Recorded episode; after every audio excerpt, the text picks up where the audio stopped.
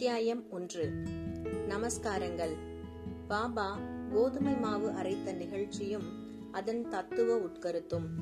புராதானமானதும் மிக்க மரியாதை உள்ளதுமான வழக்கத்தின்படி ஹேமத் பந்த் இந்த சாயி சத் சரிதத்தை பல்வேறு நமஸ்காரங்களுடன் எழுத ஆரம்பிக்கிறார்.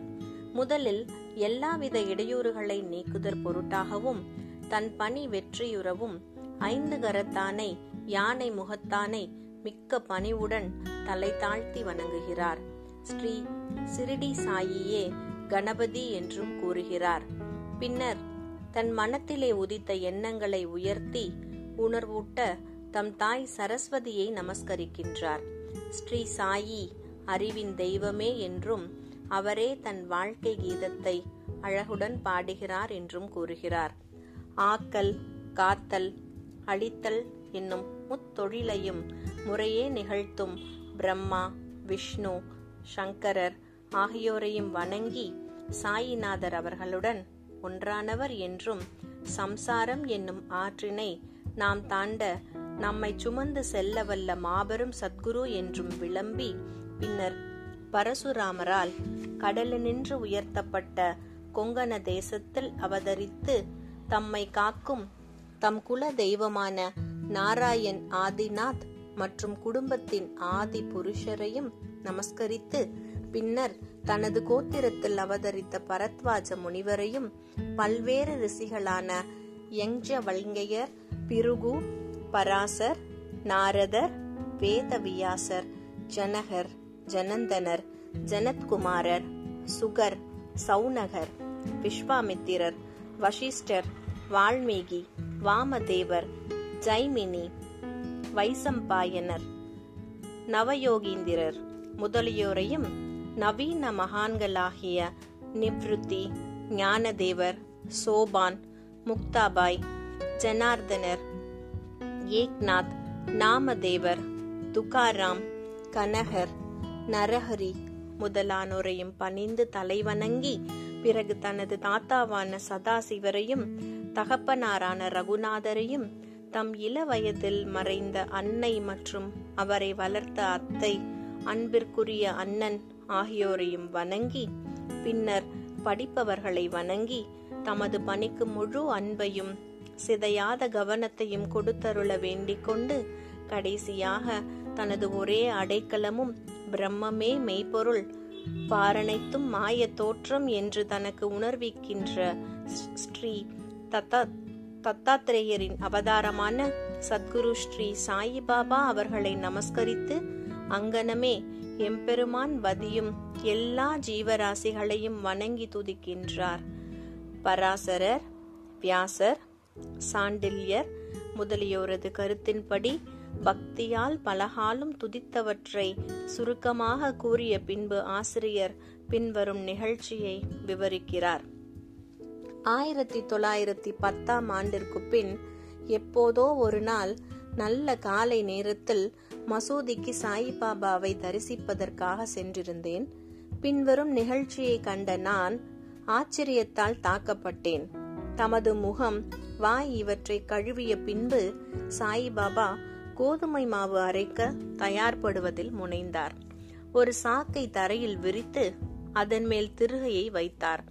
பின்பு முரத்தில் கொஞ்சம் கோதுமையை எடுத்து தம் கஃப்னியின் கைகளை மடக்கி விட்டு கொண்டு கையளவு கோதுமையை திருகை குழியில் இட்டார். திருகையை சுற்றி கோதுமையை அரைக்க தொடங்கினார். பிச்சை எடுத்து வாழ்ந்து எவ்வித உடமையும் சேமிப்பும் மற்ற இவர் கோதுமை மாவு அரைக்க வேண்டிய அவசியம் என்ன என்றவாறு நினைத்தேன். அங்கு வந்த சிலரும் அவற்றை எண்ணினார்கள். ஆயின் ஒருவருக்கும் பாபா என்ன செய்கிறார் என்று கேட்க துணிம். வரவில்லை. பாபா மாவரைக்கும் இச்செய்தி உடனே கிராமத்தில் பரவி ஆண்களும் பெண்களும் பாபாவின் செய்கையை காண பெருந்திரளாக மசூதிக்கு வந்தனர். கூட்டத்தில் இருந்த தைரியம் உள்ள நான்கு பெண்மணிகள் வலிய நுழைந்து பாபாவை ஒருவரும் ஒதுக்கிவிட்டு திருகையின் கைப்புடியை பற்றி பாபாவின் லீலைகளை பாடியவாறு மாவரைக்க தொடங்கினார். முதலில் பாபா கடும் கோபம் அடைந்தார். ஆயின் அந்த பெண்மணிகளின் அன்பையும் பக்தியையும் கண்டு மிக்க சந்தோஷம் அடைந்து புன்னகை புரியலானார். அவர்கள் அவ்வாறு அரைத்து கொண்டிருக்கையில் பாபாவுக்கு வீடோ பிள்ளைகளோ அன்றி அவரை கவனிக்க யாருமே இல்லை ஆதலாலும் அவர் பிச்சை எடுத்து வாழ்ந்தார் ஆதலாலும் அவருக்கு ரொட்டி செய்ய கோதுமை மாவு தேவை இருக்கவில்லை எனவே இவ்வளவு அதிகமான மாவை என்ன செய்வார்? ஒருவேளை பாபா அன்பா இருக்கும் காரணத்தால் இம்மாவை தமக்கு பகிர்ந்து கொடுத்து விடுவார் என்றவாறு எண்ணமிட்டபடி பாடியவாறே அரைத்து முடித்து திருகையை ஓரத்தில் நகர்த்திவிட்டு கோதுமை மாவை நான்கு பிரிவாக பிரித்து ஆளுக்கு ஒவ்வொரு பகுதியாக எடுத்துக்கொள்ள தொடங்கினார்கள். இதுவரை அமைதியாகவும் அடக்கமாகவும் இருந்த பாபா கோபமடைந்து பெண்களே உங்களுக்கு பைத்தியம் பிடித்து விட்டதா? யாருடைய அப்பன் வீட்டு பொருளை இவ்வாறு அபகரிக்கிறீர்கள்? நீங்கள் தடங்கலின்றி மாவை எடுத்து செல்வதற்கு நான் முன்னம் உங்களிடம் கடன் பட்டிருக்கிறேனா என்ன? தயவு செய்து இப்போது இதை செய்யுங்கள். இம்மாவை எடுத்து சென்று கிராம எல்லைகளில் கொட்டிவிட்டு வாருங்கள் என்றார். இதை கேட்டபின் அவர்கள் வெட்கம் அடைந்து தமக்குள் ஏதோ முணுமுணுத்து கொண்டு கிராம எல்லைக்கு சென்று பாபா கூறி குறிப்பிட்டபடி அங்கே மாவை பரப்பிவிட்டார்கள். பாபா செய்த இவைகளெல்லாம் என்னவென்று ஷீர்டி மக்களை வினவினேன். காலரா நோய் கிராமத்தில் பரவி கொண்டு இருப்பதாயும் இது அதையே எதிர்க்க பாபாவின் பரிகாரமாகும் என்றும் கூறினர். கோதுமை அரைக்கப்படவில்லை.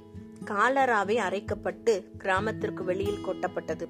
இந்நிகழ்ச்சியின் பின்னர் காலரா மறைந்து கிராம மக்கள் மகிழ்ச்சியுற்றனர். நானும் இவற்றையெல்லாம் அறிந்து கொண்டதில் மிக்க மகிழ்ச்சி அடைந்தேன். ஆனால் அதே சமயம் எனக்கு ஆச்சரியம் விளைந்தது. காலராவுக்கும் கோதுமை மாவுக்கும் இப்பூ உலகில் உள்ள ஒற்றுமை யாது? சாதாரணமாக அவைகளுக்கு உள்ள உறவு என்ன? அவை இரண்டையும் எங்கனம் இணைக்க முடியும்? இந்நிகழ்ச்சி விவரிக்க இயலாததாய் இருக்கிறது.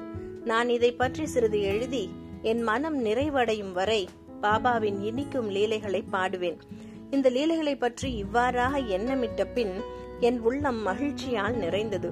இங்கனம் நான் பாபாவின் வாழ்க்கை வரலாறான சத் சரிதத்தை எழுத உணர்ச்சியூட்டப்பட்டேன்.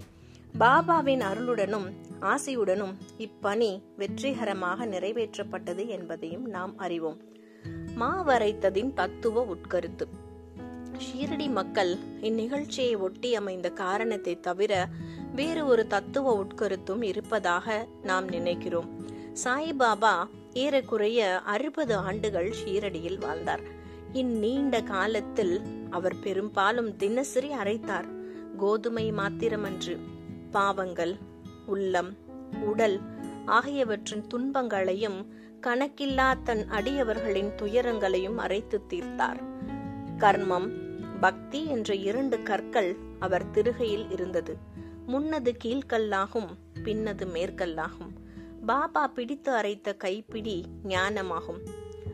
சத்துவம் ராஜசம் தாமசம் என்ற முக்குணங்களைச் சேர்ந்த நமது எல்லா உணர்ச்சிகள் ஆசைகள் பாவங்கள் அகங்காரம் இவைகளை நிகழந்துகளாக்கி முன்னோடி வேலையாக அரைக்கப்பட்டாலன்றி ஞானம் அல்லது தன்னை உணர்தல் என்பது முடியாதென்பது பாபாவின் உறுதியான தீர்ப்பாகும்.